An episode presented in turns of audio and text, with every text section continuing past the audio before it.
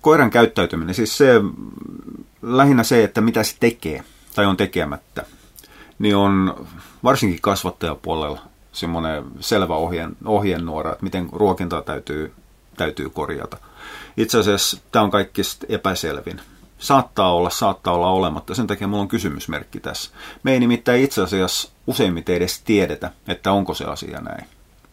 Mutta suurin osa, ellei kaikki on kuullut sen, että jos koira, eli käytännössä pentu, syö kyprokkiin tai rupeaa jystämään betoniportaita, niin silloin kalsiumista puutetta. Itse asiassa tämä saattaa pitää paikkaansa. Aika useasti, kun koira rupeaa jyrsimään jotain kovaa, missä on periaatteessa kalkkiin joukossa, niin kun siihen lisätään siihen ruokaan kalsiumia, niin se hetken kuluttua loppuu. Mutta kun nämä kulkee aivan samalla tapaa kuin ulkokierteiset etujalat kasvuaikana, jolloin rintakehä ei tue kyynärpäitä. Ja totta kai kun kyynärpäät menee sisälle, niin ranteet kääntyy ulospäin. Niin aivan samalla tapaa tämäkin saattaa olla ihan vaan kasvuvaihe kysymys. Hampaat kasvaa, tarvitaan jotain jyystettävää, jotain kovaa pureskeltavaa. Ja siinä vaiheessa, kun pentu makaa, nojaa seinää, ei oikein mitään tekemistä, niin se seinä on siinä vieressä. Ja kyprokki on sopivan pehmeitä, mitä voidaan pureskella. Samalla tapaa sitten taas betoniporras, siinä on selvä kulma. Ja kun ne ikene kutii, ne hampaat tekee kiusaa, kun ne rupeaa tulemaan sitten ikenien läpi, niin sitä on helppo ja mukava jyystää. No en minä mukavasti tiedä, mutta koiranpentujen mielessä on, on, on mukavaa. Kun tässä tulee se, että jos me hyväksytään suoraan se, että koira alitajuntaisesti tietää, että sillä on kalsiumista puutetta, ja rupeaa sen takia korvaamaan sitä jollain tapaa syömään vaikka kyprokkiin, niin se edellyttäisi sen, että sen koiran sisällä on joku mekanismi, mikä kertoo, että nyt me ei saada kalsiumia tarpeeksi. Ja tiettävästi sellaista mekanismia ei ole. Ja se edellyttäisi myös sen, että koiran käytännössä puhutaan aina koko ajan pikkupennusta, joka ei siis tiedä maailmastaan yhtään mitään. Se ei välttämättä löydä edes ruokakippoa, jossa laitetaan sen selän taakse, koska se on oppinut käyttää nokkaansa. Niin sen pitäisi kuitenkin sitten kyetä haistamaan kalkkiyhdisteestä kalsium, mineraalista mineraali, ja tunnistamaan, että tämä on se, mitä mä tarvitsen. Se ei ole kauhean uskottava selitys, mutta se on, se on mahdollinen selitys kuitenkin, koska me ei tiedetä. Me ei, edelleenkään me ei tiedetä. Tosin onhan ihmisissäkin ainakin väitetään näin. Se, että onko ne pelkkää kansanlegendaa, niin se on toinen juttu. Että jos hemoglobiini on alhaalla, niin sitten rupeaa tekemään mieli jotain rautapitosta. Mulla on ollut aikanaan nuorempana ongelmia hemoglobiinin kanssa, ei mennä nousta, mutta ei mulla ollut silti minkäännäköistä hirvittävää hinkua ja tarvetta saada jotain rautapitosta.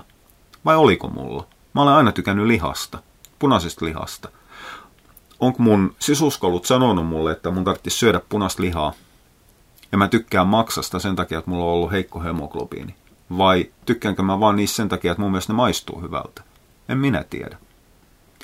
Mutta silti ihmisillä tiedetään se, että jos hikoillaan paljon ja lyödään eteen suolaa sisältävää juomaa tai sokeria, niin pääsääntöisesti ihmiset ottaa sen suolasen, vaikkei ne tietäisi sitä. Okei, meillä on taottu päähän se, että kun me hikoillaan, me tarvitaan natriumia lisää. Me tarvitaan suolaa lisää. Onko se opittu käyttäytymistä? Tosi lapsetkin syö mielellään suolasta siinä vaiheessa. Eli ehkä meillä kuitenkin on kehossa joku rajakytkin, mikä kertoo meille, että mitä me tarvitaan. Ja jos meillä on se, niin todennäköisesti myös koirallakin olisi se. Eli tässä luistellaan jatkuvasti semmoisella määrätyllä epävarmalla alueella. Kukaan ei ihan tarkkaan tiedä. Mutta mullan syöminen, siihen mä olen laittanut kieltomerkin. Mullan syöminen ei kerro yhtään mitään. Tämä on, no okei, ollaan rehellisiä. Ei meillä ole taaskaan mitään tutkittua faktaa eikä dataa siitä. Mutta tämä perustuu vähän samaan kuin keväinen mädäntyneen haju, jolloin yleisosaston kirjoitukset täyttyy jutusta, että niin haisee mädäntyneeltä, kun koiranpaskoja ei ole kerätty. Kyllä, kaupunkialueella monet ulkoilureitit ja muut on aivan törkeässä kunnossa, sen takia koiraomistajat ei kerää koirasjätöksiä. Mutta se on toinen juttu. Ei se mädäntyvä haju ei tuu koiran paskoista, vaan se tulee siitä kuolleesta lehtimassasta ja muusta humuksesta, mikä lähtee käymään ja mätänemään, maatumaan. Se haju tulee siitä, ei niistä koiranpaskoista. Ei ne koiranpaskat haise enää talven jälkeen. Se on ihan, ihan armia varma juttu. Koiranpentu todennäköisesti syö multaa vaan sen takia, että se haisee erilaiselta. Ei sen takia, että se yhtäkkiä haluaisi jotain määrättyä mineraalia, mitä siinä mullassa on. Ihan samalla tapaa ei koiranpentu syö tupakan sen takia, että sillä on hirvittävä tarve nikotiiniin. Se syö sen takia, että siinä on ihmisen haju, sen takia, että se on vieras ja uutta ja koska pentu oppii ja opettelee ympäristöä suuskautta. Sillä ei ole mitään muuta työkalua kuin hajuaisti ja makuaisti, ja se käyttää suutaan mielellään, kun se opettelee maailmaa.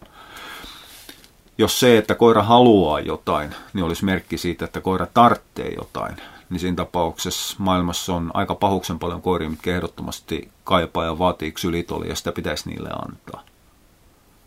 Meillä on vuosittain kuolee koiria, mitkä juo auton jäähdytysnestettä, mikä on unohtunut johonkin tallin perukoille.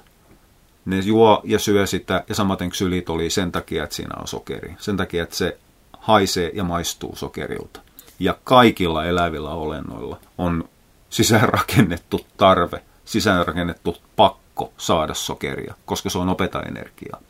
Koko meidän kehon toiminta ylipäätään perustuu siihen, että me lihotaan, me pysytään hengissä, me kyetään jatkamaan sukua ja me pyritään pitämään omat jälkeläiset hengissä.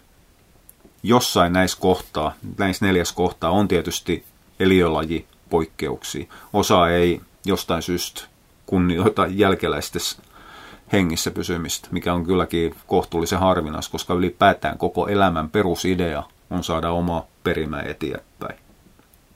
Mutta sokeri ja sokerin energia on se, mikä houkuttaa. Ei suinkaan mikä sen syvällisempi tarve siihen. Koprofagia on toinen semmoinen käyttäytymistapa, merkki, mihin kannattaa, kannattaa hiukan herätä. Koiraeläimet harrastaa koprofagiaa.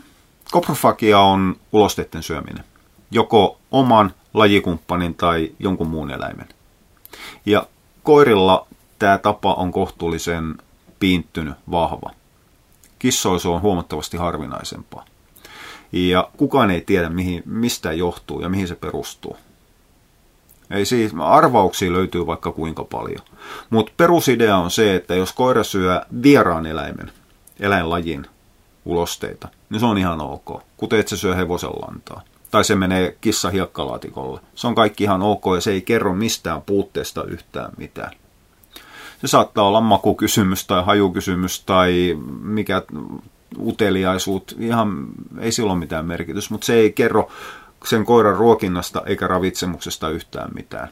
Ihan riippumatta siitä, että miten kunnossa sen koiran ruokinta on, niin suurin osa syö hevosen lantaa. Ja ihan samalla tapaa, vaikka se on aivan pielessä, niin samat koirat syö hevosen lantaa. Innossa ja määrissä ei ole mitään eroa. Eli se ei kerro ravitsemuksesta yhtään mitään. Sen sijaan on väitetty, että jos koira syö koiranulosteita, niin se rupeaa kertomaan sitten esimerkiksi B-vitamiinien puutteesta. Ehkä, ehkä ei. Lähinnä kysymys on, on, on opitusta, opitusta tavasta tai jostain muusta fiksaatiosta siihen. Mutta mä olen pistänyt merkille, eikä tämä ole ihan pelkästään munkaan käsitys. Hoikat koirat syö helpommin ulosteita kuin paksut koirat jolloin voidaan vetää jonkunnäköinen, hyvinkin epävarma, mutta jonkunnäköinen yhtäläisyysmerkki nälän ja ulosteiden syömisen välillä.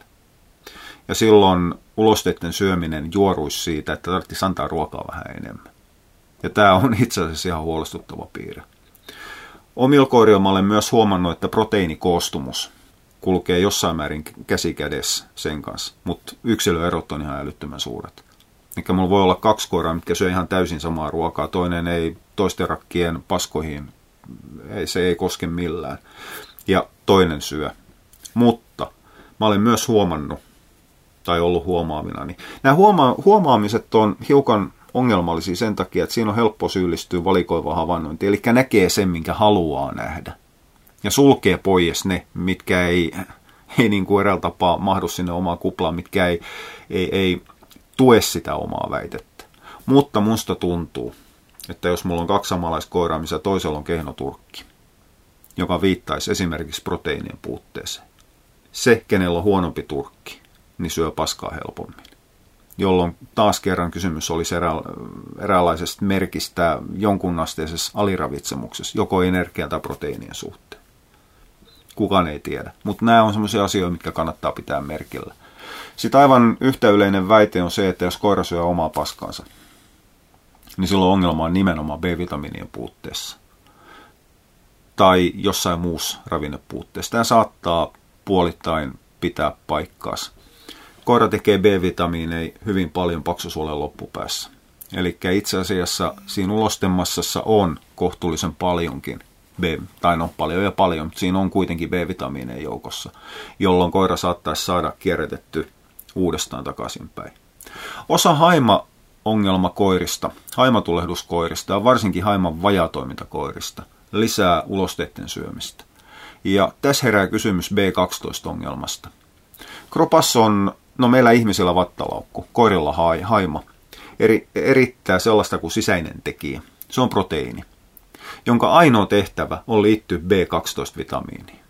Se on kuljettaja, jonka avulla se B12 saadaan suoliston läpitte. Meillä ei oikeastaan mikään ei kulje suoliston läpitte, ellei sillä ole omaa kuljetusproteiini tai se ei tule rasvan mukana.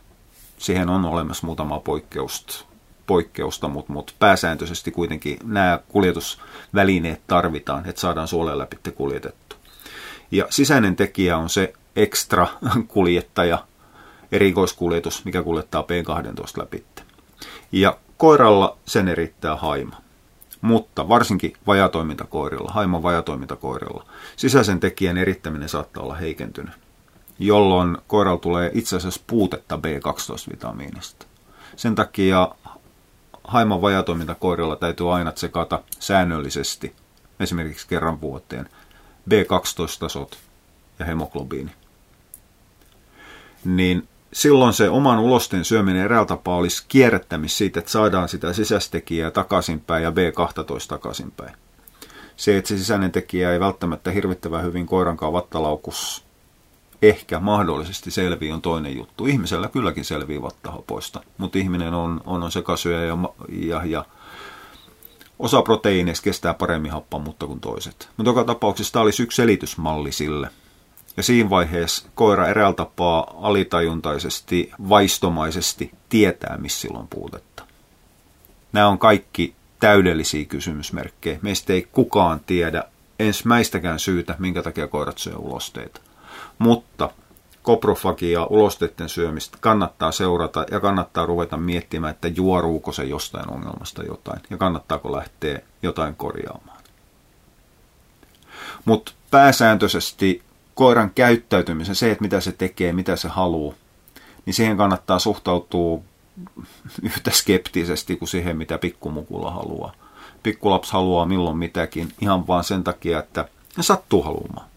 Tai sen takia, että se on utelias. Tai sen takia, että niin no, uuden oppiminen liittyy ihan puhtaasti uteliaisuuteen. Tai siitä on tullut opittu tapa mutta se ei silti juoru eikä kerro yhtään mitään varsinaisesta tarpeesta tai puutteesta yhtään mitään. Mutta se saattaa kertoa. Sen takia tämä koira tietää on semmoinen hankala asia. Koira saattaa tietää, koira saattaa olla tietämättä. Ja vastuu niiden asioiden tulkitsemisessa on meillä ihmisillä. Ja se vastuu on vaikea ja kohtuullisen vakava asia.